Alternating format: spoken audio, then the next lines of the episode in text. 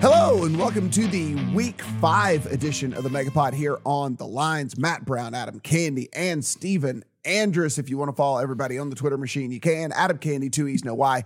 Stephen Andrus, one at Matt Brown M2. Everything we do absolutely free. Subscribe, rate, review, do whatever you got to do. Hit that button down below and let us know in the comments if there's any bets you're making that we didn't talk about here. We will certainly be looking in on the comments. Stephen's very, very good about that and uh, responding to some stuff in there.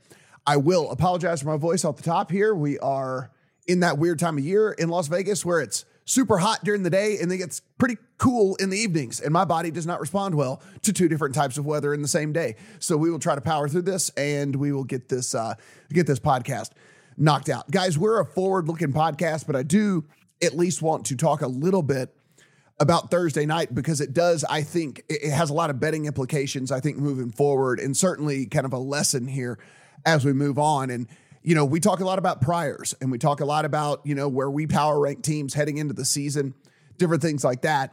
Uh, Adam, you were, I think, maybe not as high on the Colts as maybe me and Steven were. And certainly, I think we were all at least, there is no way we saw this coming with the Broncos. You could have not been high on the Broncos and you did not see this coming. I guarantee you, you did not see this coming with the with Russell Wilson at quarterback and Courtland Sutton, Jerry Jeudy, and all this. Like you did not see a completely inept offense. And so, you know, look, I try to not bail too quickly, but guys, look, I've got a good enough body of work here through five weeks.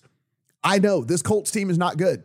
There's something that's not right. Matt Ryan seems to be completely washed, and Frank Reich is calling really, really horrible game plans. I think the same can almost be said for the Broncos in the fact that one, we know the coaching staff has been really, really poor up and up till now.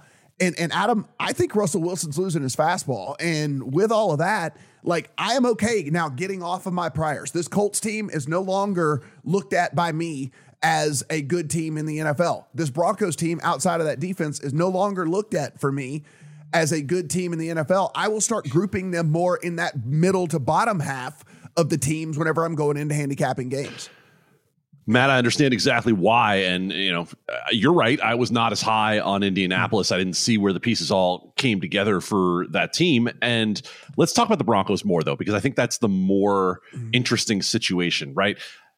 I downgraded the Broncos in my power ratings after week one. And it's not because of Russell Wilson, it's because of Nathaniel Hackett. And we continue to see week in and week out that he's overmatched for the job. And that's not a harsh evaluation. It's not a prisoner of the moment. We've gotten to see in many different ways, whether it's game management, whether it's play calling. He's not elevating Russell Wilson, and Russell Wilson is showing that he needs to be elevated in some way. So I have significantly downgraded Denver after this week. I thought the the defense could carry them prior to the Raiders game. I thought mm-hmm. the defense could, you know, win a bunch of games like the San Francisco game. But eh, right now, that team is pretty much a stay away in general, not because of Russell Wilson for me, as much as Hackett introducing so much variance that I don't want a part of them. And, and Stephen, I think this is one of the things too that, like, you know, look, there, there better not be ego in betting, and there better not be ego in your power ratings. There better not be ego in being able to change what you thought. And like, listen, I'm going to lose a lot of futures bets on the Colts. It is what it is. I was wrong, you know, and like I can get off of these priors. I can change my viewpoint. It does not make me a bad better. It does not make me a weaker better or anything like that. I just assumed something was going to go one way. It went another way. I have to pivot. I have to change. I have to make difference difference making decisions now moving forward. For sure. Uh, if you didn't downgrade the Colts after the win against the Chiefs, then that's on you as well. Because I think a lot of novice bettors out there still at times will look at the box score, will look at the final score and make a determination. Oh, well, the Chiefs beat the or the, the Chiefs lost to the Colts. The Colts must be playing better. No they were extremely lucky and had less than four yards per play and somehow still won that game. And we saw it transpire. you must be contagious, Matt, because I'm getting the voice in here too. Uh, you saw it transpire in, on Thursday night with the offense continuing to struggle. And I think it comes down to a very simple thing. This team has spent the fourth most money on the offensive line, and they can't protect an old aging quarterback in Matt Ryan, and he has no time to throw the ball.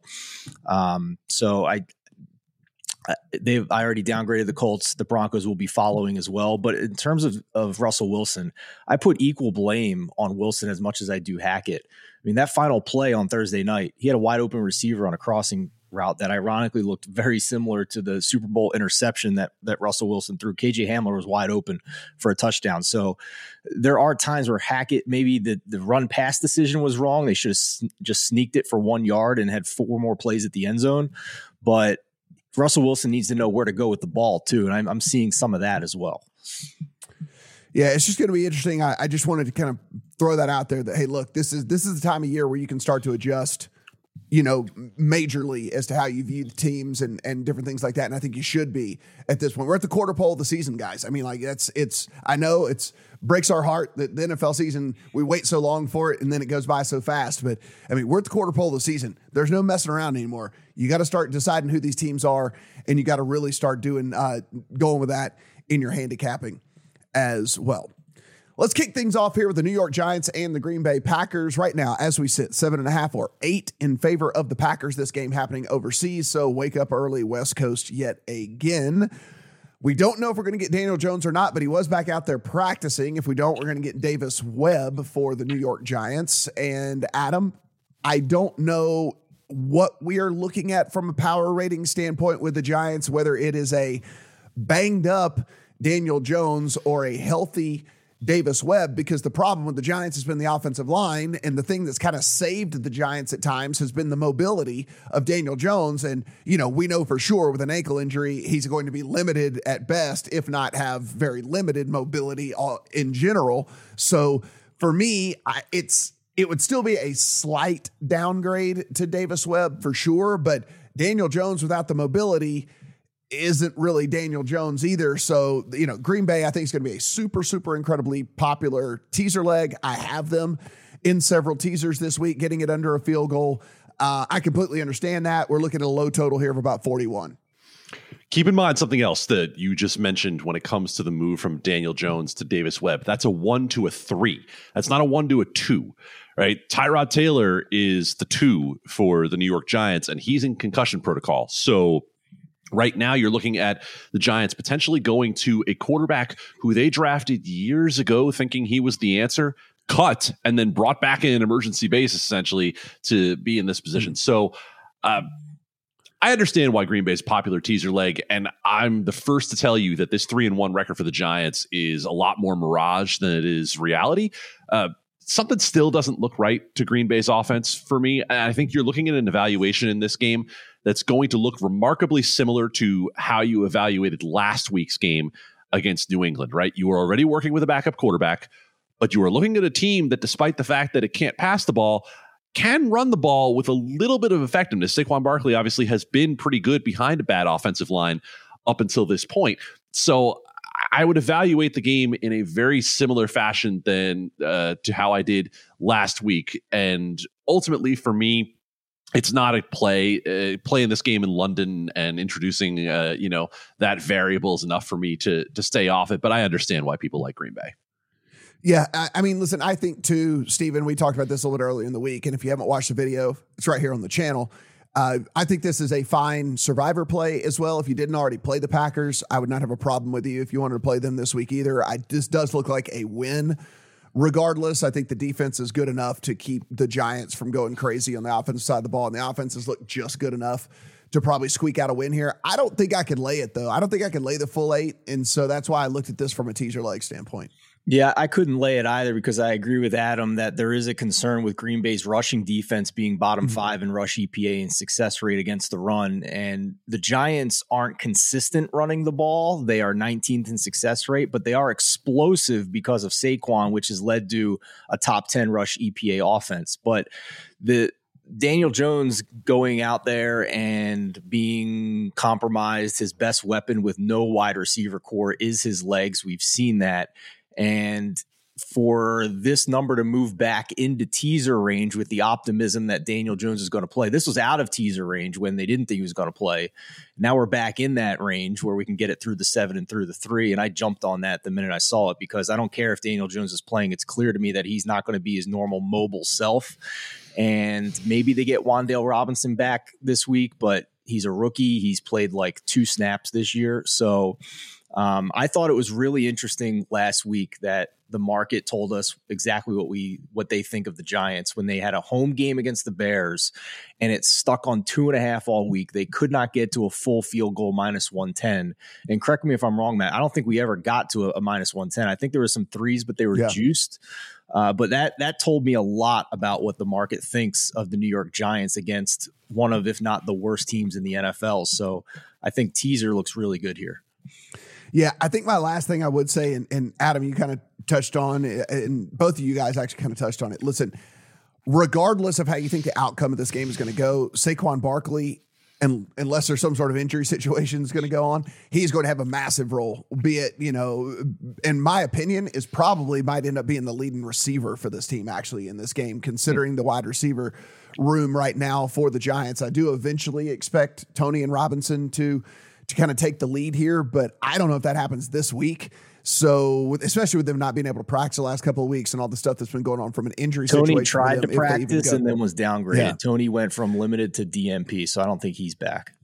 So if you look here, we're talking Saquon receiving yards is sitting 24 and a half right now at one of the books out there.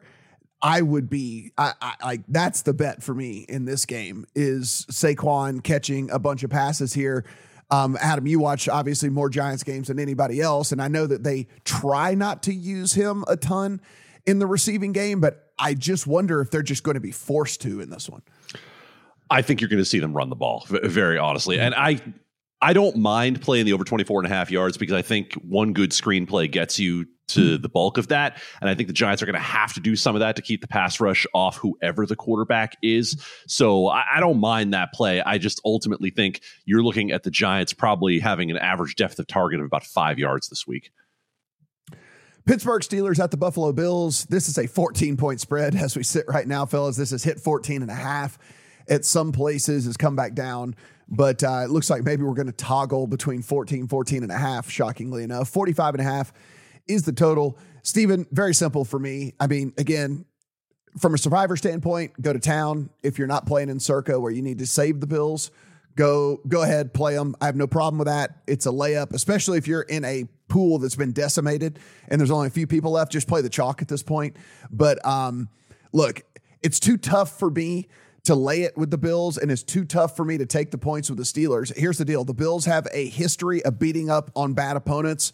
That has me t- it has it very tough for me to take the points with the Steelers with a new quarterback in Kenny Pickett. At the same time, the Bills are coming off of two very very tough games, and they play the Chiefs next week. So we're talking about a, a game in which they were out on the field a ton the past two weeks and then they have the Chiefs next week. So it wouldn't surprise me to see them get up 20, 24 points in this game, but then you find the starters on the sideline early in the fourth quarter and it leaves the back door wide open. So it was one of the first games I scratched off just given the the where the schedule falls for the Bills and how those games leading into this one kind of played out. So uh, n- nothing for me in this one. So, fun fact the Steelers have never been a 14 point dog since the 1970 AFL NFL merger. Absolutely not a reason to make a bet in this game, but just a, a fun historical fact. Um, I think if you're going to bet the Steelers, I am tempted at plus 14 and a half because this is the NFL and that's just such a monster number. Mm-hmm. And if you play it, it's it's just a bet that Kenny Pickett can move the ball better than Mitch Trubisky did. The Bills' pass rush is strong, but digging into the numbers, I, I found something a little bit interesting that the Pittsburgh O line has actually been top five in pass block win rate. For those that don't know that, that is a metric that uses chips and next gen stats from the NFL to measure how often the offensive linemen are able to hold their blocks for at least two and a half seconds or longer. So they're top five in that metric to the surprise of me because we all thought this offensive line was not going to be very good coming into the season protecting the quarterback. But nevertheless, Mitch Trubisky ranked 30th in EPA, 28th in success rate, 27th in completion percentage over expectation. I think he was just holding the ball too long. I think he didn't know where to go with the ball because the metrics tell us that the O line was doing enough where he should have been able to distribute the ball. So, can Kenny Pickett be just a little bit better than that? Can he? Last week, he was very accurate, although his only three incompletions were interceptions. Uh, so, it's tough. It's a leap of faith. Is the total plug your nose. I'm I'm curious what Adam thinks. I'm initially tempted at such a large number if we can get plus 14 and a half.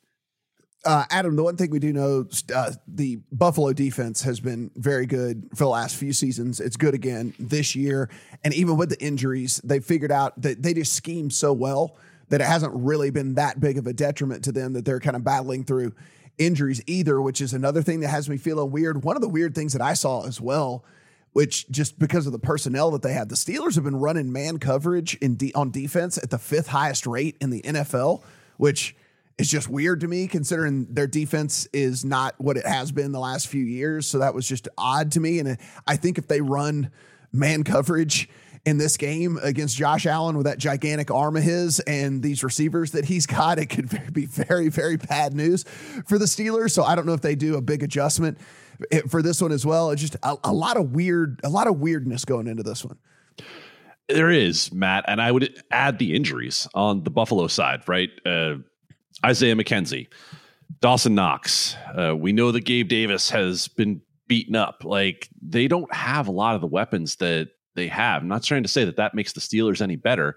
Uh, for me, the one way I looked at this, and I ultimately haven't played it, it's still a lean, but I looked at this game under uh, largely because of these injuries on the Buffalo side. I, look at the fact that last week against a Ravens defense that had been, let's just say, vulnerable to the explosive play, they struggled to get to 23 points. Uh, they struggled to get to more than three in the first half. So, you know, I haven't played it yet. Um, mm-hmm. I do think Kenny Pickett throwing three interceptions last week makes me a little bit nervous about playing an under because you could end up with Buffalo with a bunch of short fields and putting up, you know, 35 yeah. or 40. Um, but ultimately, I don't have a lot else to get involved with in this game. Yeah, it's it would probably be Steelers are pass for me because I do think you're going to see a lot of the Bills starters on the sideline leading into this Chiefs game. I wish we could play how many quarterbacks would play in this game, and I would take the over two and a half because I think that we're going to see backups again for the Bills in this thing. But um, that's about all I've got here. I, I, you know, maybe a contest play if you want to be, go against the grain. Uh, bet a lot of people will be scared off from this game. Maybe that's the way to go about it. But that is all I can do here. Los Angeles Chargers and Cleveland Browns, a game I think is very, very interesting. The way that this has come was sitting three, then went to two and a half, then went to two. There are some one and a halves now out there in favor of the Chargers. The Browns, uh, we know, have been a weirdly efficient offense so far with Jacoby Brissett at the helm. 47 and a half is the total. Adam, when we look at this one, the, te- the totals actually trickled up just a little bit here over the last 24 hours. I get it because if we know there's one way to pick on this Charger defense, it would be the run, which, by the way, with all the upgrades that they made in the offseason, they're still not great against the run. And I think a lot of people look at this and say, how could you ever bet an over when you have the Cleveland Browns? All they want to do is run the football. But if you run the football highly efficiently, it doesn't really matter, right? I mean, you're still going to score points. And, and if you're putting together 10 and 12 yard chunk plays every now and then, then you're gaining a lot of yardage and it's easier to score. So uh, I get it. I also wonder about the spread being so short from a Charger standpoint. I think that the mindset and the image of this team is like, oh, they're so injured, they're so hurt. But this team's got a decent amount of depth, and certainly from the receiver position can still score points with Ekeler out of the backfield and Williams and the tight end situation and all that. So I don't know. It's it's a curious curious game for me. Not a teaser leg though. Uh, is teaserable from a Brown standpoint. It is, and I, I, think that the Browns teaser is the only thing that could get me interested in this mm-hmm. game. However, uh, this is an injury report game through and through mm-hmm. for me because you got to look at the Cleveland side and say that who is available on defense, especially. Is Myles Garrett going to be able to go this week? Is Jadeveon Clowney going to be able to go this week? Denzel Ward, JOK. You have half the defense, and especially the part that matters on the injury report. So mm-hmm. I'm not mm-hmm. getting involved with that part. On the other side, you're right. I think there is a perception here with the Chargers that they're in bad shape, but I also realize that Justin Herbert could, uh, you know, be in a spot where he's one good uh, solid hit to the ribs to not being on the field. So I'm not involved at this point. I think I could be involved on a Cleveland tease if we see that some of these defensive guys are ready to go, but as of now, it's a pass for me. Stephen, when we take a look at this thing, um, I the only way I think I'd play this would be the total. I think if there was a flat 47, I would still play the over. I look at a Chargers offense that I think is going to be able to move the ball in this game. I mean, here's the deal. We came into the season thinking that maybe the Cleveland defense was going to be a little bit better. It has not been. It's actually been pretty bad. It's been one of the worst defenses in the league so far. I think kind of under the radar. It's been one of the worst in the league so far. And so we can talk about the offense all day long, which is fine. But the defense has been equally as bad as the offense has been good. And this Charger team can still move the ball. They can still put up points and they still give it up on the ground. I think this has like sneaky shootout potential kind of going on here. Yeah, for sure. I mean, Justin Herbert torched this defense last year for 398 yards and four touchdowns, and we've seen that they uh, have not been better early in the season this year, the Browns defense. So, uh, the Beat the Closing Line pod that records for us on Tuesdays liked Cleveland at plus three earlier in the week. So, uh, again, another reason to listen to our sister pod if to get the best of a number. Uh, that three is gone. It dipped down to two, and then we saw some pushback and some support for the Chargers. Uh, so I think we're settling in here around that two and a half. One of the big themes for me this week, guys, are teams that are stepping up in class after playing an easy schedule to start the year and also mm-hmm. stepping down in class after playing a really tough schedule for, through the first four games. The Browns are the former. I mean, no team has played an easier schedule through the first four weeks with the Panthers, the Jets, the Steelers, and the Falcons. So all the numbers that we have on them, we have to, I think, properly put in the right context based on the opponent that they've played. Yeah. And I'm glad you brought that up because that was kind of going to be the the, the follow up question to you here was when we look at this Brown squad, like the offensive efficiency, and I understand they're all ju- numbers that are adjusted by opponent and all that, but like it is very hard not to to look at the fact that they played by far, not just the easiest schedule through the first four weeks, but by far the easiest schedule through the first four weeks. For sure. I, I can give them a pass for the Jets loss. It was like a, a less than 5% chance that they should have lost that game with an onside kick. Fine. But in the Falcons game, they clearly were missing a lot of key defensive pieces in the front seven, uh, which allowed the Falcons to move the ball with a weak offensive line more so than they would have. So I think to Adam's point with the injury report, if you're going to back Cleveland in this game, you have to wait and make sure that those guys are coming back. There are like four key guys in the front seven. I, at least three of those guys got to get back and play in this game for me to want to, at this point, back mm-hmm. them at less than a field goal. I mean, the only way I consider it at this point is if it's a field goal, but I don't think you're going to get it. So um, teaser would be the only way. And I, I just think, are we selling too low on Herbert now that we're less than a field mm-hmm. goal, despite all of the rest of the injuries around him? Because I know Keenan Allen had a setback. Rashawn Slater, the left tackle's out for the year, but and we always assume that that's going to be a big drop off, but the backup did really well last week. Jamaree Salyer, zero mm-hmm. pressures allowed. He was the top rated PFF player on the Chargers last week. He was phenomenal as the backup left tackle, albeit it's against the Texans. And if Myles Garrett plays, it's a totally different animal. But at, at least first career start, he did awesome. So you're getting Herbert versus Brissett with Herbert against a defense that all signs point to was not very good against the easiest schedule in the NFL through the first four weeks at less than a field goal. I'm on the fence, but man, I mm-hmm. I think this is a buy low spot maybe here for the Chargers. It's I mean it's a Chargers pass for me if I'm playing the the side, and I know that that's you know the unpopular side. Everybody wants to play the Browns here, but I, am with you. I think that like I just think the perception of this team has gotten a little too skewed. Yes, there are key injuries, no doubt about it, but outside of the Jags, like every team is injured. You're right, like everybody's missing somebody, and so I just think that we've maybe we've swung the pendulum too far at this point on the Chargers. So yeah, if I was playing the side, it would certainly be the Chargers or pass. All right, guys, let's get to another game here that is a pretty big spread, and it's the Bears and the Vikings sitting right now. Vikings seven and a half point home favorites, 44 is your total. Steven, we do power ratings every week. I want to put the Bears last every single week. I don't know if I have like every week, but it's you know, they're they're gonna be a bottom feeder no matter what. They're gonna be in the bottom three all season long. They're bad at everything. They don't do anything good.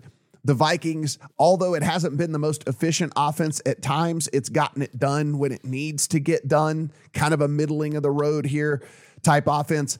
I don't think it's going to matter for them in this one. Very popular teaser leg. I completely get it. I have the Vikings in teasers as well. They're going to win the game. I don't know if they can win the game by a full touchdown. You also see these teams kind of coast sometimes, like they get in this weird mentality when they know they're playing just a horrible team and they don't keep their foot on the gas. So a little odd for me with all that, but uh, teaser leg for sure. Love the Vikings in a teaser. For sure. If you're in our Discord, you would have seen that a couple of us bet the Vikings minus six and a half on the look ahead because we mm-hmm. we thought that was too short of a number, and now we're back to seven and a half, which is a totally different argument now, right? Like, yeah, asking Minnesota to win by two scores, no matter who they're playing, has not been something that you've wanted to do, um, even in, in this year's version with Kevin O'Connell. So I'm sorry, Bears fans. Like, you deserve better. I'm, we're going to trash Justin Fields every week on this show, and uh, it's a shame that you guys have to put up with this, but just another week to highlight his ineptitude. We mentioned last week he was bottom five in basically every advanced quarterback metric CPOE, success rate, etc. The Bears' offensive line is actually top 10 in pass block and run block win rate, but they are dead last in pressure allowed. So, how does that happen? It's because of Justin Fields. He's holding the ball longer than any quarterback in the NFL, 2.92 seconds per snap. So that's how you can get that difference in those two metrics. And in terms of pressures and sacks, I mean that that's a quarterback stat. And Fields is getting sacked 19% of dropbacks. The worst team in the league last year was only 10%. And the next closest team this year is 11%. So yeah, at this point, phenomenal teaser leg in my opinion for the Vikings. Adam, we take a look here. Um, I mean, it's a it's a 44 total and even if the I look at this and I kind of go, all right, let's give the Vikings a really good offensive day. And they put up 27. Man, we getting more than we getting enough from the Bears to get this thing over 44. Like, I mean, I, I like that. Like, that's the thing for me. I like, I look at this like this is the total that's been sitting there for me all day, all like all week long. Where I'm like, what am I missing here? Why is this thing not plummeted to like 42? Um, I don't know. Maybe there's maybe they think that there's going to be garbage time stuff. Maybe there's whatever. I don't know. I just this seems like a dead under to me, and I'm I'm wondering if I'm missing something. I understand why you're looking at it that way. The Bears have actually, with the exception of the Green Bay game, been able to do their part in putting up a couple of scores. Um, or at least the equivalent of a couple of scores, even if it takes mm-hmm. field goals to get to that spot. So I think I'd pass on it because I do think they can run the football a little bit. You know, Stephen talked about the quality of the offensive line. It's been a lot better than we thought it was going to be this year. I want to look at the other side with Minnesota because once again, Zimmer or no Zimmer, I have no idea what this team is. I, I can't get a handle on them. I, look at what they've done to this point of the season. They play one good half against Green Bay and coast that home in week one, right? Then they come back and get blown out by the Eagles. Then they need a miracle comeback against the Lions to escape that game. And they nearly blew the game and double doink aside might have blown the game in London against the Saints. So I don't know that we have a great evaluation on Kevin O'Connell quite yet as the head coach of this team. It's obviously better than Zimmer because they're winning games that they would have lost under Zimmer. Uh, but yeah. do I see enough potential for weirdness to stay away from this game? Yeah, I do. Uh, if you like the Minnesota teaser leg, I totally understand why, because the Bears have been absolutely inept. But that being said, I can't get involved in this game. Guys, the one thing I do, if you'd want to like look ahead as well, um, the way that the the way that these teams have started to shape up and the way that this season has started to shape up, outside of the Eagles, this Viking schedule is the second easiest left in the NFL. So you might be, if you wanted to take a flyer on some Vikings futures in some way, shape, or form, like there are, you know, games that we heading into the season we thought were going to be more difficult. Arizona, Washington, New England, the the the Lions, even Indianapolis. Those are all left on the schedule here for the Vikings. These are all games that were at least thought of to be, you know, way, way tougher heading into this year than they actually are at this point in the year. Like this is a very easy schedule for this Vikings team. There's an outside shot if the Eagles somehow stumble a little bit. We could be talking about the Vikings going for the number one seed in the in the NFC. So just something to just something to look at that this schedule started to ease up with how these teams are playing now over the course of the year. And so uh, super, super, super, super favorable way uh, path for this team the rest of the way. So just something to uh, if you find you have a futures bet that you like on them.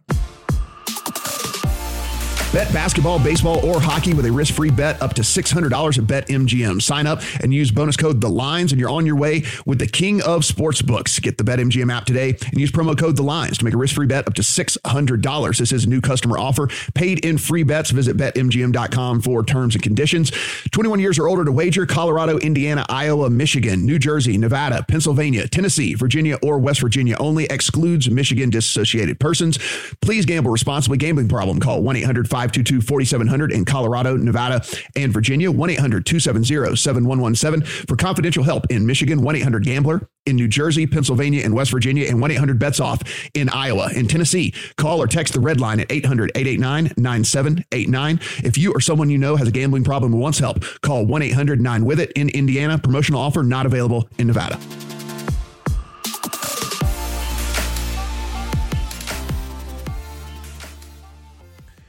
Detroit Lions and the New England Patriots. As we sit right now, Patriots are three, three and a half point home favorites. 45 and a half is the total. Adam, we might get Daniel Jones. If we don't, it's going to be Bailey Zappe. It will not be Brian Hoyer, who has been put on IR due to a concussion. Mac Jones. So. Mac Jones. I mean Mac Jones, yes, Mac Jones, or or Bailey Zappe in this thing. Um, what does it matter to you with the way that you want to go about betting this game, or does it matter at all? Like, does is there any is there anything that could happen at the quarterbacking position for the Patriots that would make you want to play one way or the other in this thing? No, uh, the, and it's the same evaluation I had of New England last week. This is a team that wants to run the ball, and this is a team that ran the ball very effectively in Green Bay. That uh, that New England side that we talked about last week was one of the easier covers of the week. And on the other side, again, I talked to you about this uh, last Sunday night. Uh, the line is actually not really moved in my favor, but I took the lines in a teaser last week because of the fact that I think the style of play that New England is going to throw out there is not going to lead to them winning anything by more than one score, even if they do win the game. So I have Detroit plus eight and a half in pocket. Um, I am sorely tempted to add Detroit plus three and a half, but that being said, it gets into what you discussed. Uh, which of their guys is actually ready to go, right? Uh, DeAndre Swift is still questionable. Amon-Ra St. Brown is still questionable.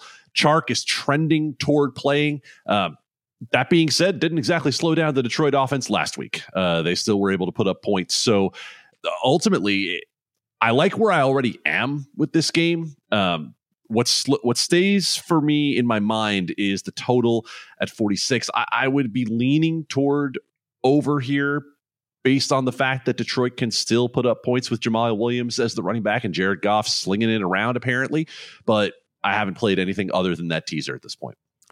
Yeah. So the thing that's kept me off this total, and and Steven, it's like a a lot of people blindly playing overs in these Detroit games, and I, I would normally I would get it. I don't. I can't say for sure because I can't get in the mind of of Bill Belichick. But for me, it's a team that already plays at the 24th slowest pace, situation neutral as it is anyway.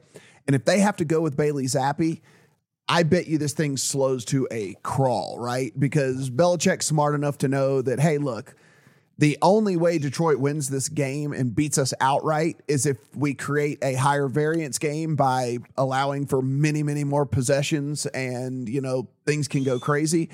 Let's lower the variance. Let's play ball control. Let's sit here and and try to let the air out of this thing. So again, my just guess as to how that's going to go, but as well as they've run the ball, as poor as the defense has been for for Detroit, that's my only concern with the over is I do think that there's a real legitimate chance that Belichick just plays keep away and and they they run the ball, you know, 65% of the time in this game. Matt, do you think this move off the key number three to Patriots minus three and a half is Mac Jones injury related? And if Bailey Zappe actually starts, we're under a field goal, right? Is that where you're kind of thinking here? Yeah, probably most likely, or at least back onto the three.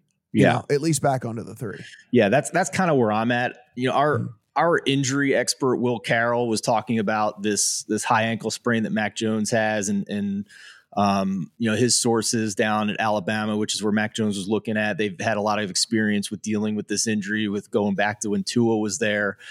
Um, if he plays, it's it's Will's estimation that he's going to be far less effective. Like this is way Mhm. too quick for him to come back from a, a high ankle sprain.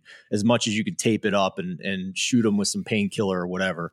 So that that's the first thing to kind of keep keep aware here. And don't forget that Belichick pulled some Bellatrix last week, had him trot out there and throw some passes next to the rest of the quarterbacks during the open session of the media, and then he didn't play. So.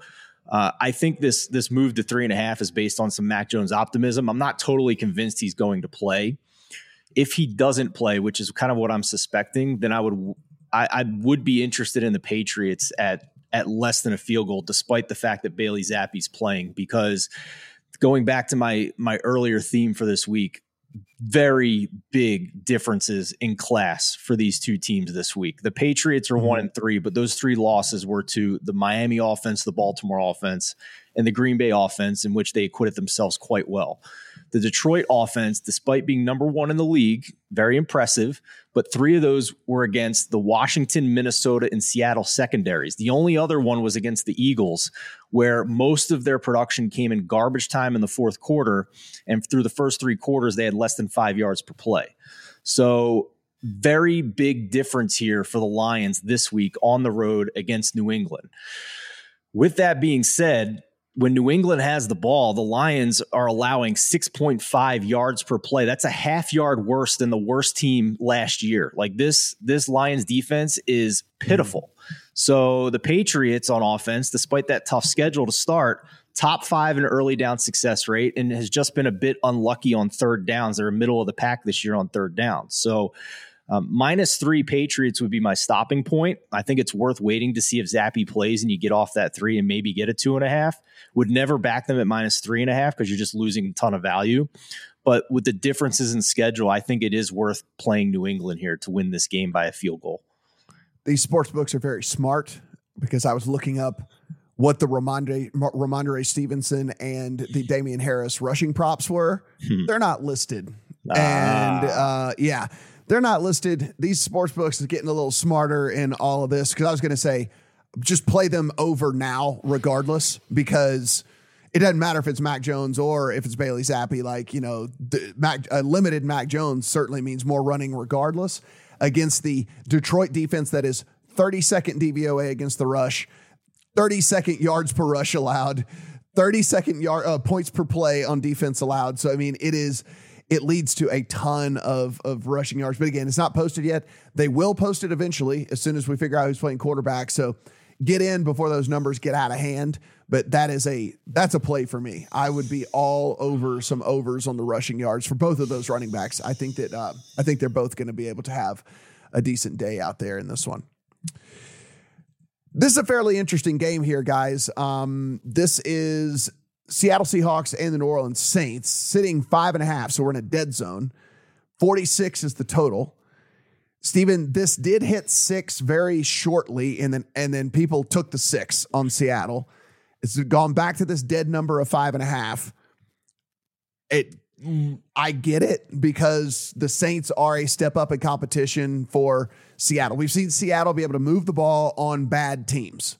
So that's kind of been the MO for this squad. I know that we made a uh, jumped up and down about Geno Smith, and don't get me wrong, he has been good.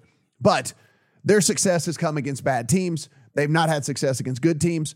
My only problem is I don't know if we know if the Saints are good or bad or, or somewhere in between. And so that's why I can't get there. If anything, if this got back to six, it would have to be a play on Seattle for me if I was going there. But I can't. I, I can't get there at that dead number at five and a half, and so it's a it's a wait and see for me. I think my opinion of the Saints at this point is you know they're, they're like, a bubble team that maybe they'll have a shot based on schedule to get the seven seed. So just very mediocre, very middle of the pack. Mm-hmm. S- to your point with Seattle, 71 points combined against the Falcons and the Lions. So, like, who cares, right? I mean, anybody's yeah. going to score on those two defenses. They played Denver and San Francisco. They had 17 total offensive points. New Orleans defense is good. They're not that good. They're not Denver, San Francisco good. So, and I also don't trust the New Orleans offense to cover a touchdown basically here. We're at five and a half. Mm-hmm. So no play for me in this one, more just to sit back and observe and see if this Seattle offense can keep the momentum up against the much better defense. I'm I'm very curious about this. Uh, we thought we were going to be fading Seattle for most of the season, and maybe we still will against this top this top half of, of teams in the NFL. But I'm starting to get a little more optimistic here, man. Mm-hmm. I'm starting to think that we had this all wrong about Seattle last year, where you know Pete Carroll was burying his head in the sand and running more than he should be, and um, Russell Wilson was our opinion was that he was a product of the system and being put into tough passing situations, and that's why his metrics were low. Well the evidence is showing to the contrary this year so far. Russell Wilson has looked like the same, if not worse, quarterback he was in Seattle. And Pete Carroll has showed a willingness to open up and pass more than we thought he would. So I think Seattle is a very interesting team moving forward that we need to consider changing our prior opinion on. So it does look like we're going to get Andy Dalton again, Adam. It does look like they're going to be without Michael Thomas. Both of both of Jameis and Michael Thomas not practicing, so typically that means they're not going to be able to go.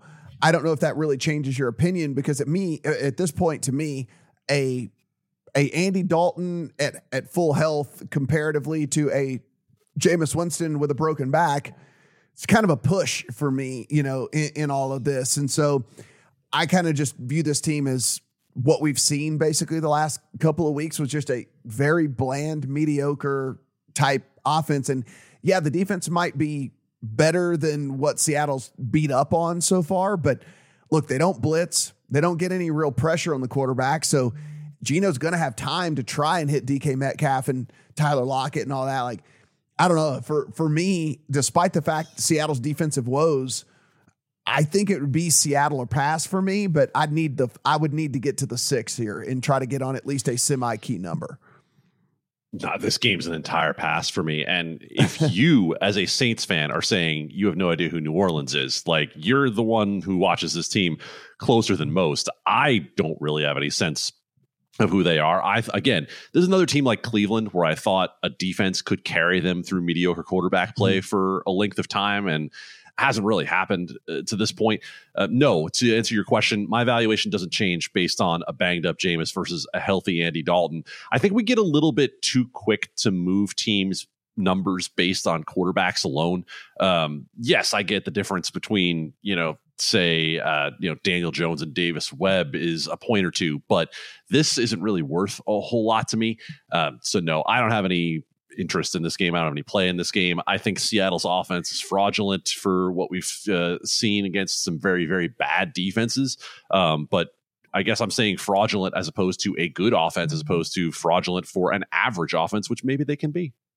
Yeah, uh, Stephen. I think the one last, I think the one last point here in all this is like as bad as Seattle's, as bad as Seattle's defense has been the question does have to you do have to ask yourself before you want to come in and, and back the Saints is is this offense good enough to take advantage of how bad this defense is? Because Andy Dalton doesn't push the ball down the field, so he's not going to be able to throw deep balls and make explosive plays.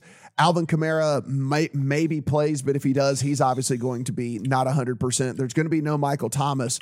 So it it just it does make you wonder that even with as bad as Seattle has been on the defensive side of the ball, is New Orleans offense even good enough to exploit that? For sure. This is a, a, situation where it's ripe for us to sit and observe the early early mm-hmm. play of these two teams, maybe get a plus seven, plus seven and a half on Seattle live if we're confident that they're able to move the ball against this defense. Uh, but there's no reason, there's no nothing saying we have to back them before the game starts with today's mm-hmm. technology, mm-hmm. and we have every opportunity to watch and observe and see how the early game is playing out here. If uh, if New Orleans gets an early score, but Seattle is still moving the ball fairly well, we might very well get uh, seven or more on the, on the live line here. Miami Dolphins at the New York Jets. As we sit right now, this is a flat three out there. A uh, little bit, a little expensive if you want the three on the Dolphins. 45 and a half to 46 is your total. This was a big bet for me this week. It is one of the bigger bets I've made here in 2022 on the Dolphins at three. Um, this was looking five and a half or six when it was Tua. We come out uh, and when it looked like it was Tua and Flacco, it comes out that it's going to be Bridgewater and Wilson, and this thing plummets three points all the way down to Dolphins at three. I think too much is being made of this move between Tua and Teddy Bridgewater. Is it a downgrade? It is. Is it a three point downgrade collectively between Tua and I'm using air quotes here if you're not watching, if you're only listening to us, the upgrade to Zach Wilson from Joe Flacco? The answer to me is absolutely not. Massive, massive, massive over adjustment here. Zach Wilson looked horrible through three quarters. And yes, he got it together in the fourth quarter and they ended up winning the game. He looked terrible through three quarters. We don't have a ton of sample size on Zach Wilson, but the majority of the sample size we do has been him being terrible, right? And so I think this is a a big, big overcorrection here from the move off of Tua.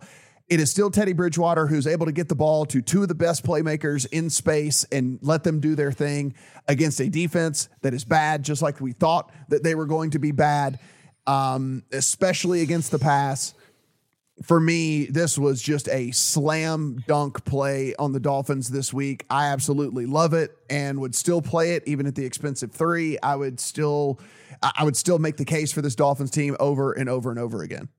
Damn straight, Matt.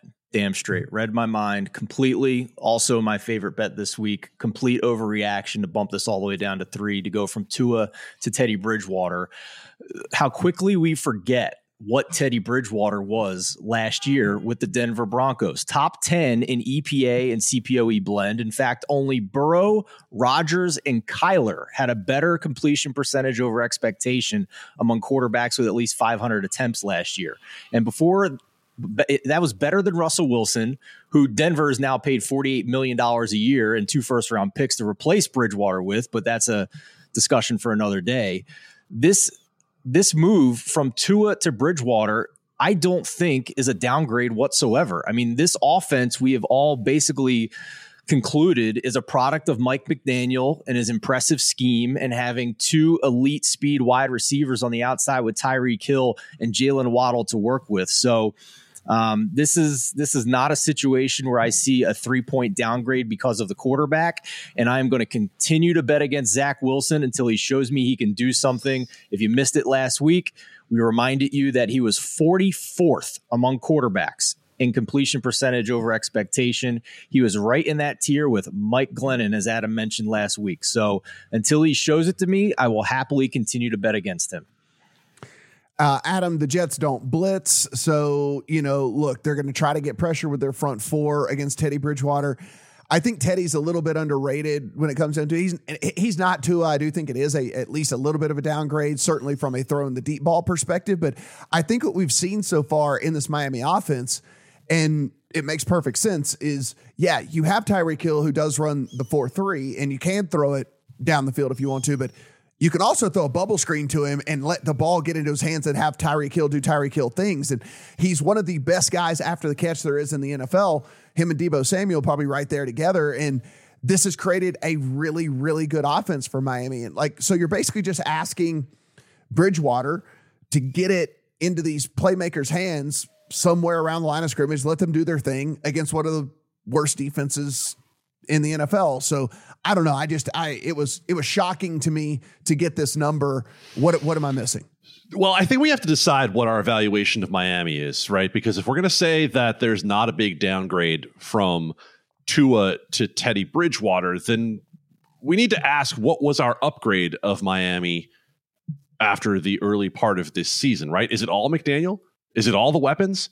Uh, we're going to find out Yes. Okay. I mean, if that's if that's mm-hmm. in my if, opinion, you know, if that's if that's the way we're going with it, then that's fine. For me, I, I can't quite get there. Um, we we saw a lot of Teddy Bridgewater in the Denver offense, and it was bland. It was you know, and that's not just a matter of of scheme. I think is I think it's a matter of skill set. So now the way you guys are looking at this game, laying the three with Miami, completely understood. The reason I'm not Uh, Tyreek Hill, limited in practice. Jaylen Waddle, limited in practice. Xavier Howard, limited in practice. Uh, I think right now there's a little too much question for me in terms of what Miami is going to have available to lay the three, but it's only because there's something I like better, and it's the under. Uh, the under at 46 to me is the way to play in this game. And there are a number of reasons for that. First of all, uh, you mentioned Zach Wilson. And Zach Wilson has been terrible. Uh, I think some people could be fooled by what we saw last week. But if you look at Pro Football Focus measure of how quarterbacks perform under pressure, if you go back to last year and the sample size we had from Zach Wilson, when under pressure, Zach Wilson had a completion percentage of 29%.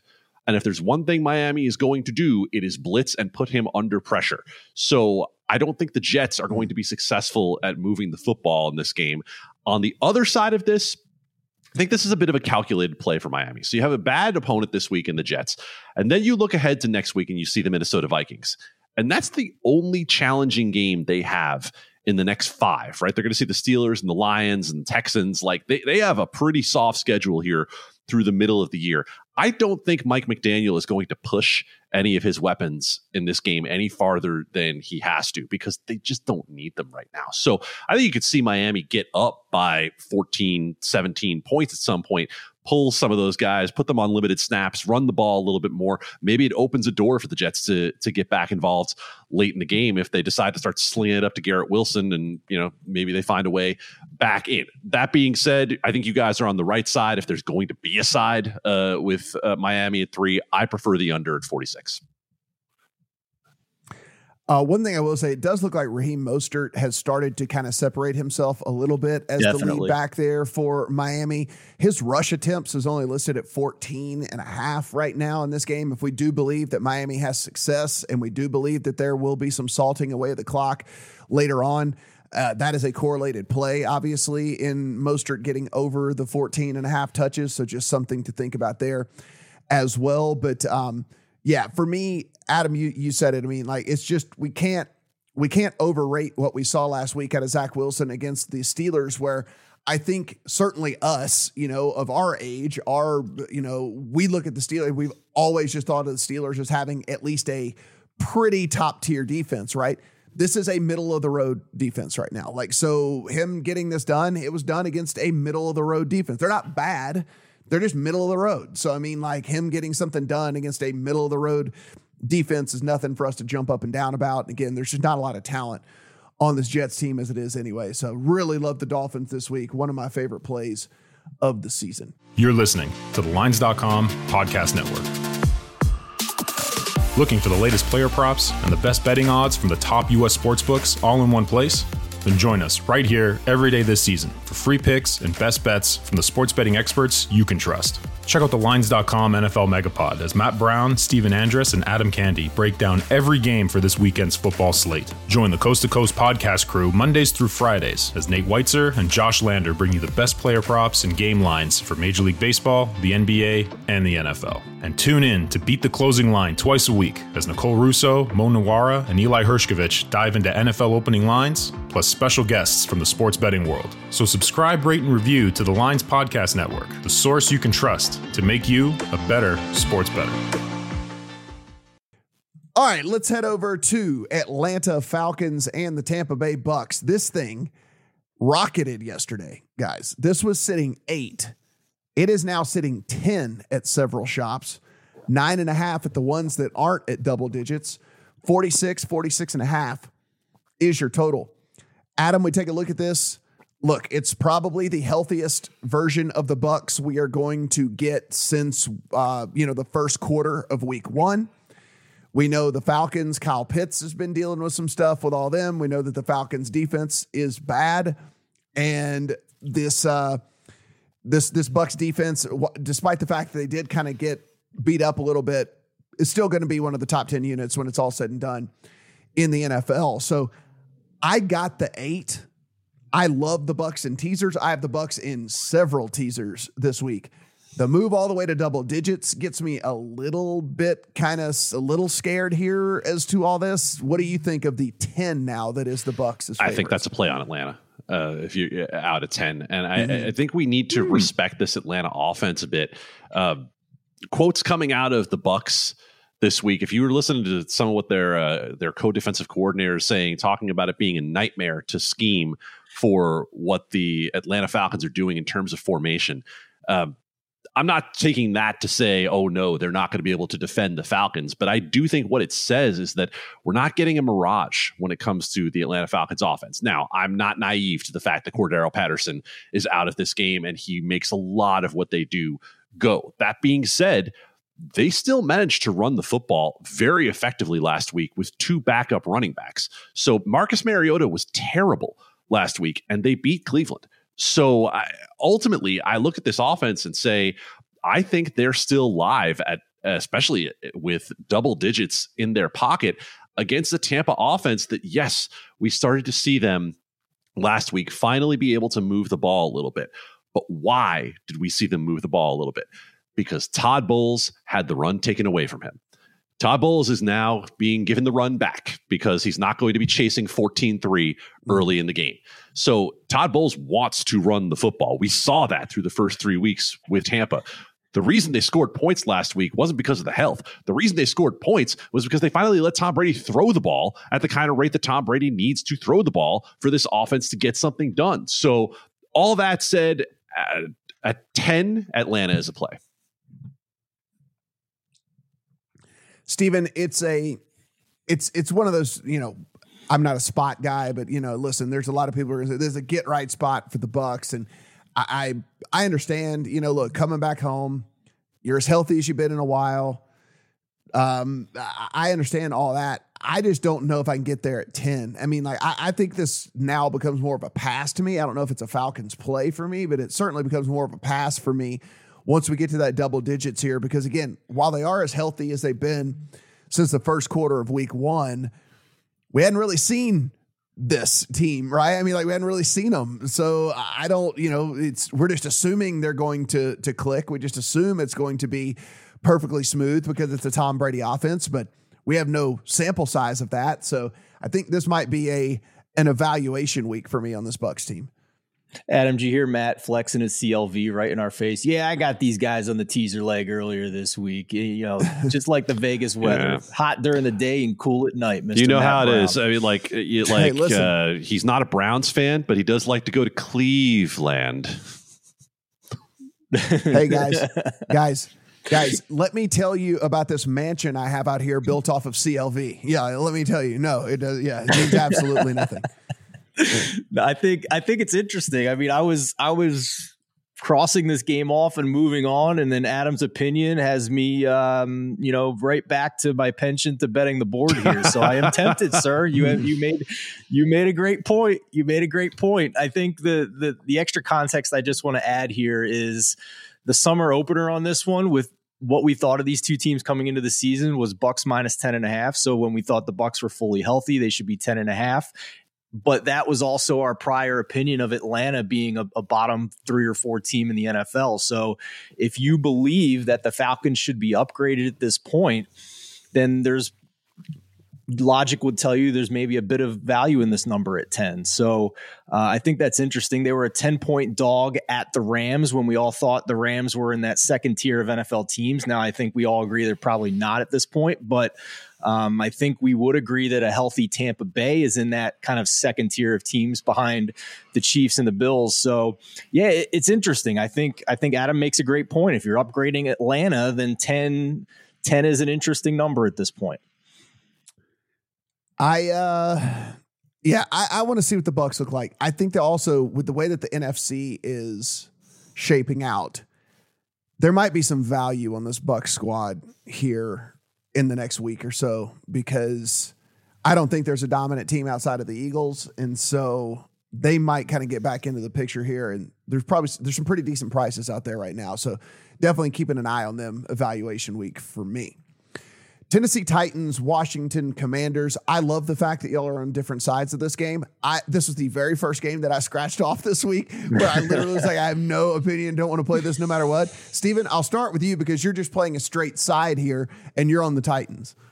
I am. I think less than a field goal here. I, I debated this. I'm I'm on the opposite side of our our lead writer, um, Eli Hershkovich, and our senior writer Mo Nawara, they both like Washington, but they got them at three earlier in the week. Again, another reason to listen to the Beat the Closing Line podcast. Sometimes it is absolutely very advantageous to to bet the NFL earlier in the week. But as we stand here. I'm basically I basically need to bet Washington to win this game, and I I don't have much faith in Washington. Like they are among the three or 4 mm-hmm. worst teams in the NFL to me. And the Tennessee defensive line, number one in run stop win rate versus the number 30 run block win rate offensive line for Washington, which means Carson Wentz will likely have to throw the ball in this game. And he is bottom eight in completion percentage over expectation. He is as bad as we all expected him to be moving to yet another team. Now Dotson is out for them, so they're down to just really two receivers in Curtis Samuel and Terry McLaurin. And Washington is 31st in pass block win rate and now has to deal with a monster in Jeffrey Simmons who wrecked the game against the Colts last week. And Washington doesn't have a top 32 graded guard on the offensive line. They're both below average. So this is a. T- I think you're putting Carson Wentz into a situation where he has historically made a lot of mistakes. And now on the flip side with Tennessee, I think you've heard a lot of talk this week about Tennessee beating the Colts last week, but not doing it impressively based on a final yards per play of 4.7. Now, traditionally, I would agree with that. But I think context matters here. They led by 14 at the half, where they put up 6.7 yards per play in that first half. They were dominant. They were awesome. And I, I don't, maybe this is a, a bad excuse, and you guys can tell me if you think it is, but they kind of just put it into neutral and and punted every possession in the second half had 1.4 yards per play with a big lead and just kind of held on to that lead. So I kind of give him a pass for that based on how impressive they were in the first half. And Ryan Tannehill, eighth in success rate, 11th in completion percentage over expectation, now gets to face a Washington defense that's 27th in dropback EPA, 17th in dropback success rate as they do work in my cul-de-sac here. But they're the Washington bandwagon is leaving town, guys. Like I am all over the Titans here. So, Adam, I, I talked, I joked a little bit earlier in the pod about I wish I could play an over two and a half quarterbacks in the Bills game. I wish I could play an over two and a half quarterbacks in this game because I think there's a non-zero chance that that Carson Wentz gets benched in this game. Like the fan base has started to scream for either Taylor Heinicke or Sam Howell. And if he looks bad in this first half, it would not surprise me if he found himself on the sideline. I disagree with Eli and Mo. I disagree with you on this to back Washington. I can't back this team in any way, shape, or form when you consider it's collectively a terrible offense with a terrible defense. So what did you what did you get to when you were wanting to to come in and back the the Washington Commanders this week? Let's be clear. Back the Washington Commanders in a teaser. Uh, I'm definitely not in a spot where I'm just taking two and a half points and uh, running to the bank with the Washington Commanders. No. And I actually texted you about this game on Sunday night, and your response was very clear. I cannot do it. Uh, and here I am doing it uh, when it comes to Washington. And here's why. Uh, to me, what I'm doing here, this is a spot where I am selling Tennessee at its highest point and buying Washington at its lowest point with eight and a half in my pocket, which is the only way that I would do this. Look, we're too high on Tennessee. I was low on Tennessee to start the year.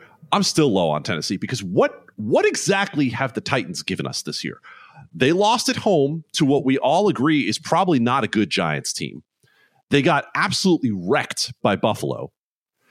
They barely survived a Raiders comeback against a bad Raiders team that was a two point conversion away from sending it to overtime. And I think after this week, we all agree Indianapolis is terrible right now.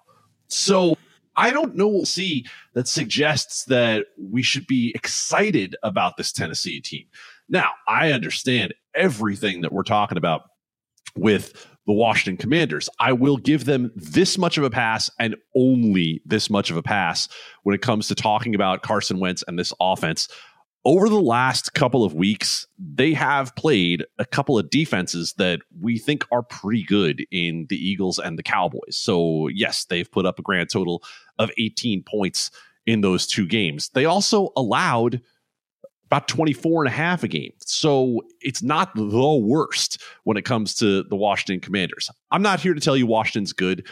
I'm not here to tell you Tennessee's good either, though, and so that's why I'll take the eight and a half. Yeah, no, and, and I was more just trying to set you up to to do it. Listen, it is a it is a home dog getting up to eight and a half points in a low total game. That is your typical uh, everything you're looking for in a teaser leg. It's a 42 and a half to 43 total that you're getting up to eight and a half. I was more just trying to set you up there to be able to explain two the, very the different position. arguments, right? Like both can be good. Absolutely, Yeah. both are good. It's it's perfect teaser range. I don't disagree with Adam whatsoever. There, it's a totally different argument. Houston Texans at the Jacksonville Jags. This one is the Jags. Seven across the board right now, 43 and a half is your total. Adam, this is, spoiler alert, this is my survivor play of the week. I don't think there's a better chance to play the Jags. They're not going to be touchdown favorites, most likely again, the rest of the season. So give me the Jags at home against the Texans, who have been absolutely putrid all year long. We thought that maybe there was some hope for Davis Mills entering this season. Davis Mills has been atrocious.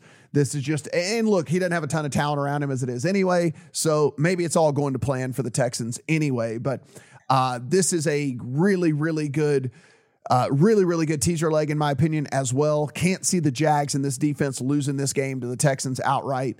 So uh, really like him in a survivor standpoint, really like him from a teaser leg standpoint. Arm twisted. I'd still lay it with the Jags if I had to play the game just on the side straight up. That's kind of how I view this one pretty easily. Given, you know, look, given the Jags a pass for last week, I think the Eagles are the best team in the NFL. I have them power rated number one. I cannot go and and just instantly bash teams whenever they get beaten by teams that I consider to be vastly superior. So uh, it is what it is for me in that game. And here's a new opponent and maybe the best opponent to be coming to town after you do take a beat down like they did last week. Fair when you talk about not uh, downgrading Jacksonville, but let's look at the rest of Jacksonville's games. They lost to the Commanders. They beat an Indianapolis team that, again, we just talked about how much we have to downgrade Indianapolis. And I'll give them credit for what they did against the Chargers and putting up the points that they did. But of course, that was the game where Justin Herbert got hurt. And I think you had a shell shock Chargers team playing that game. So I'm not mm-hmm. telling you that I think the Jags are bad. I'm just saying I'm I'm pumping the brakes a little bit on what we've seen at mm-hmm. Jacksonville thus far. I look, I make this game Jacksonville five, but the idea of me coming in on Houston on the road taking points, I cannot get there. Yeah. Yeah, no, that's that, that, that that's the th- that's the thing, right? It's like it's like do you can you can you have a Texans ticket in your account with Davis Mills at quarterback at this point? I mean, Steven, I, actually was a little higher on Davis Mills. I, like I didn't think he was good by any stretch. I just thought that he would be, you know, a, the 20th best quarterback in the league or something, you know, something like that. But he hadn't even been that so far.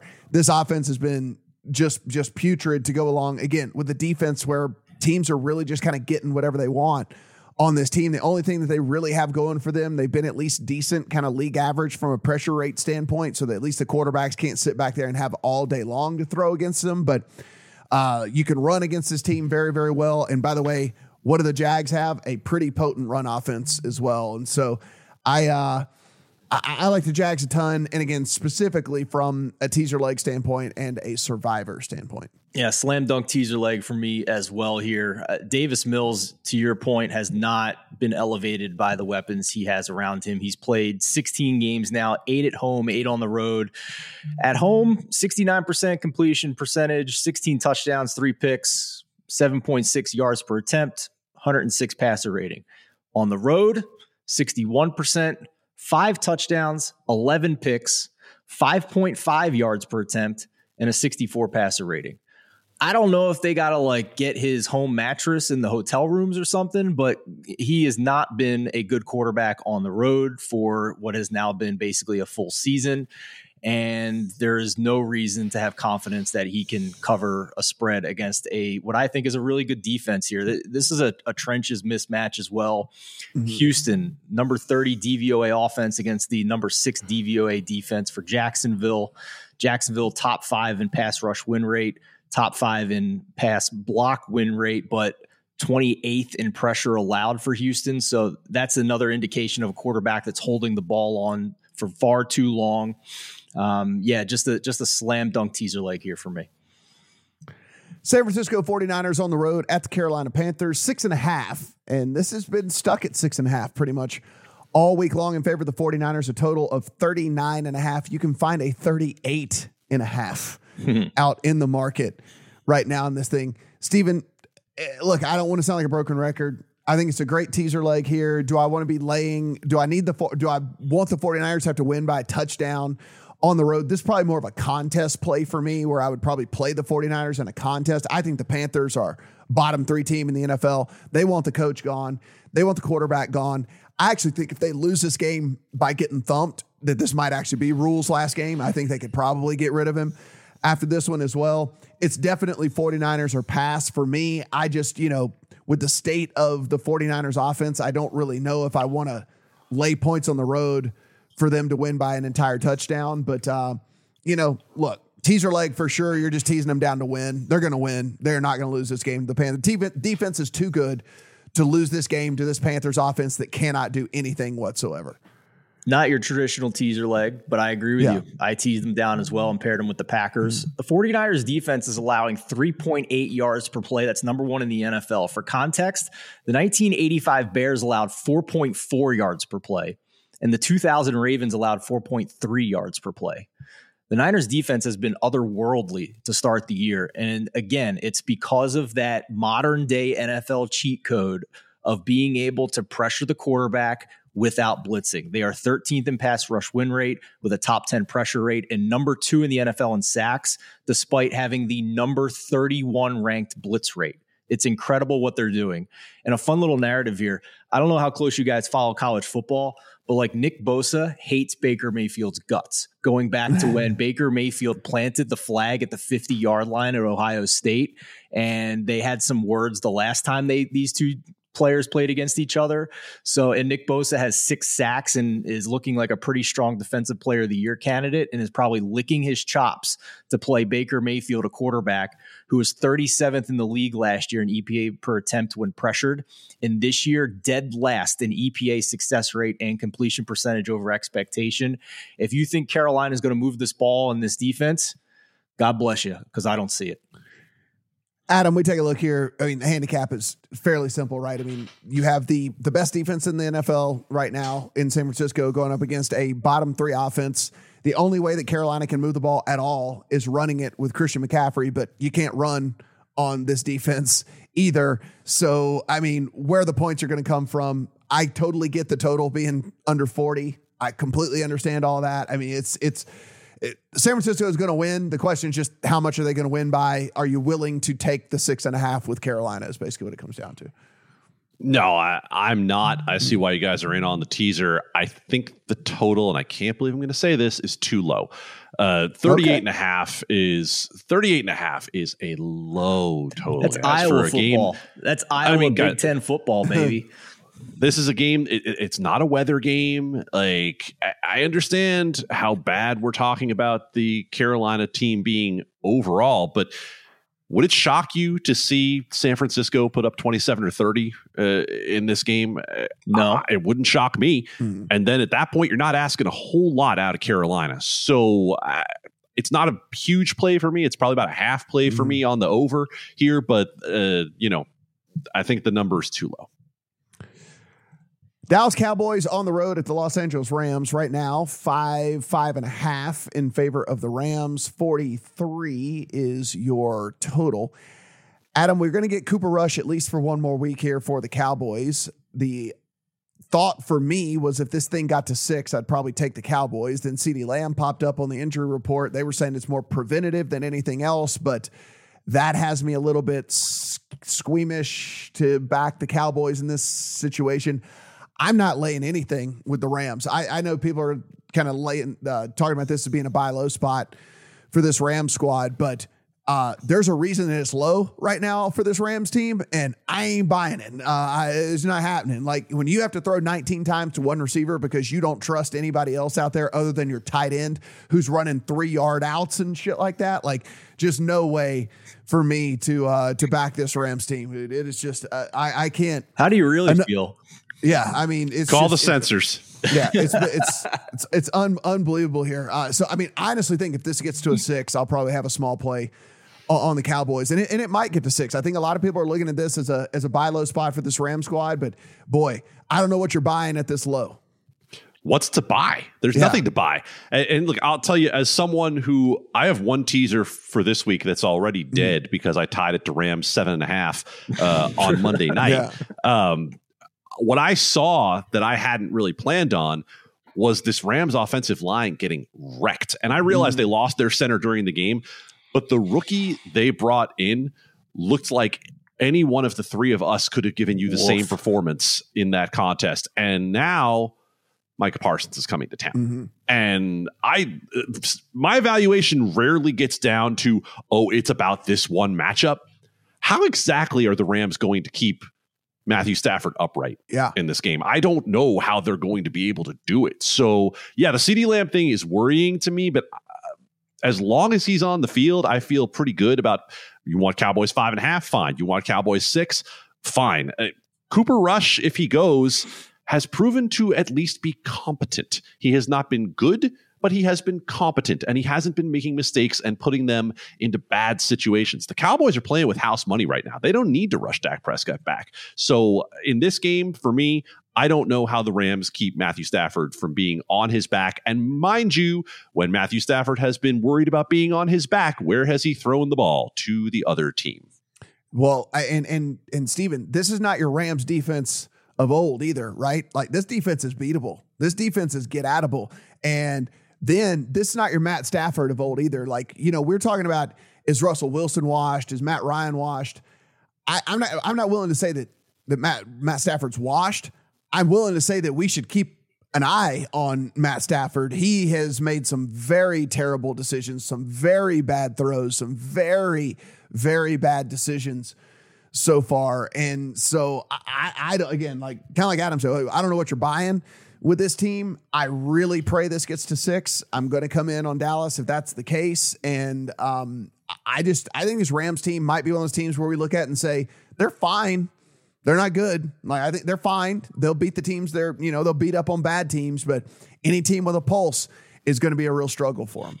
Yeah. First of all, I need CeeDee Lamb to play. That's that's a prerequisite. He Yeah. was he was a midweek downgrade with a groin injury, so we need to watch that on Friday and see what the situation is. If he's not playing, I I can't get there with the Cowboys. Um, but but I completely agree with you guys because I don't think enough has been put on the protection of the Rams in the market. I think everybody's just assuming this is a get right spot against the backup quarterback.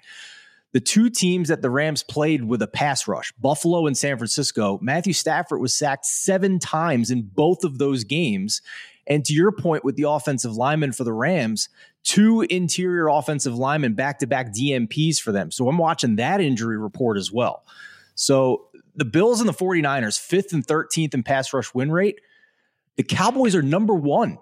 They're the best in the league. And it's not mm-hmm. just Micah Parsons. Like he's getting attention, he's getting help in the blocking game. That's freeing up DeMarcus Lawrence and all these other guys to get home on the quarterback and pressure and get sacks and cause game wrecking plays.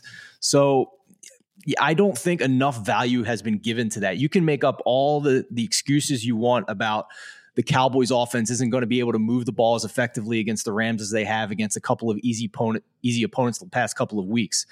But you better at least note that Matthew Stafford's playing perhaps the best pass rush in the NFL this week, and you still need him to move the ball as well if you want him to cover a big number like this. And I am Yeah. not confident that he can. So if we get a clean bill of health on CeeDee Lamb, then I'm in if we get to six here.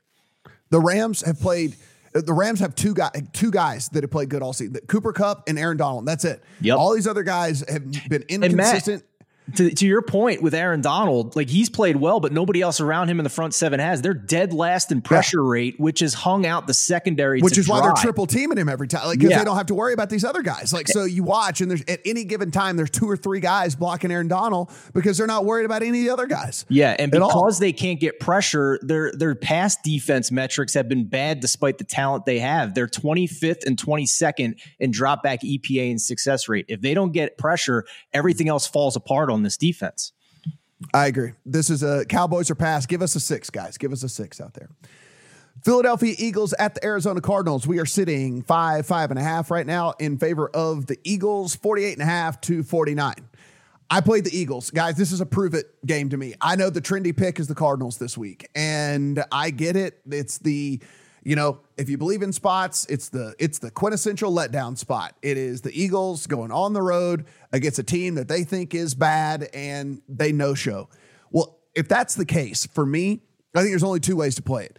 Either the Eagles show up and just prove that they're one of the best teams in the NFL and they stomp the Cardinals like they probably should, or you play the Cardinals on the money line because it's a no show by the Eagles and the Cardinals just win the game outright. I don't see any reason to take five points in this game in the Cardinals is not going to be close. It's going to be one way or the other. The Eagles are going to beat an inferior team like they should, or the Cardinals are just going to win the game outright. I mean, Adam, when I look at this one, I see an Eagles team that there is there's pretty much no holes to this offense, uh, no holes in this team, top to bottom on the offense or defensive side of the ball. If you want to nitpick something, Jalen Hurts has not been as great against the blitz. We know what the Cardinals do. They blitz and blitz and blitz and blitz and blitz. So that's why I say you either play the Cardinals money line or you just assume that Jalen Hurts gets it right and the Eagles just do what they're supposed to do because the, the blitz is either going to affect them so much that they can't get anything going on the offensive side of the ball, or they will have a game plan for the blitz and the Eagles are just going to, to stomp the Cardinals like they probably should.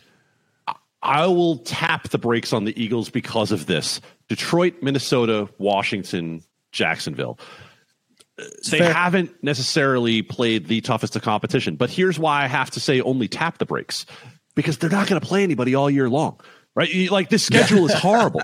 so you're you're never going to get the game with the Eagles this year that says, "Oh, well, here comes the big showdown. We're going to find out if the Eagles are No, like the Eagles are going to continue to play teams that they're going to be favored against for the bulk of this year. So I can't get too far ahead of myself in saying, "Oh, well, let's wait until they play somebody." No, and and somebody is certainly not Arizona. Um, I think you could hmm. probably throw out that game last week with how bad Carolina ultimately is uh, for Arizona. By the way, what did we do wrong to get this team in a three game afternoon window two weeks in a row? Goodness, that is horrible to have to watch Arizona again. So I'm with you, Matt. I, I like the way you're looking at this game. If I were to get involved, it would be Philly or nothing. I'm going to pass on it. Stephen, if we look at this, I mean, I, I, I don't know how you feel like. I, I mean, I backed I backed Philly at five, and again, it's like to me, it was. I tried to sell it off. To, I tried to sell it up to five and a half. I couldn't find the, no in Nevada. I couldn't find a book that would let me let me do it. So I just had to take the five. Um, but it's a it's a it, it's a it's a deal for me that Arizona maybe when they get DeAndre Hopkins back, maybe we start to look at them at least a little bit differently because they do have at least a a one true playmaker out on the field for them on the offensive side, but as of right now, that's not them. It's a bottom 10 offense. It is a bottom five, six defense, something like that. So again, it's they're going to blitz. Does the blitz get home? Is basically the question. How impressive were the Eagles last week getting down 14 nothing in the rain and still winning by two scores? Like this is a, a physical football team that is imposing their will on on defenses. And we thought Jacksonville has an above average defense. I thought that was extremely impressive last week. And on the flip side here, last year the average yards per play in the NFL was 5.5. The Cardinals haven't reached that in a game yet. Like if you're worried about the Eagles not showing up here, the Cardinals haven't shown up on time for kickoff the entire season to start the year. So mm-hmm. I don't really care what they did against the Raiders and the Panthers, whatever. In games against the Rams and the Chiefs, which is much closer to the tier that we all believe the Eagles are in at this point, they got annihilated in those two games against the Rams and the Chiefs. And Arizona was outgained by 2.9 yards per play against those two opponents. Guys, that is massive to be outgained by 2.9 yards per play. That's how you lose by two scores at home, right there. with a spread of only five and a half here. And the Eagles will run it down your throat with this offensive line. They are number two in run block win rate. The Cardinals are number 27 in run stop win rate.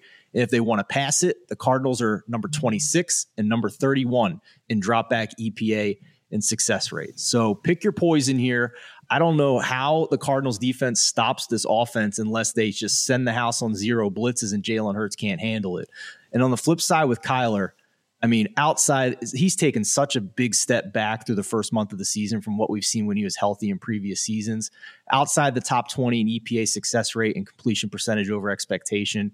And the Philly defense is top three against the pass in two of those advanced statistics. They have three, not two, three top five corners in terms of PFF grade.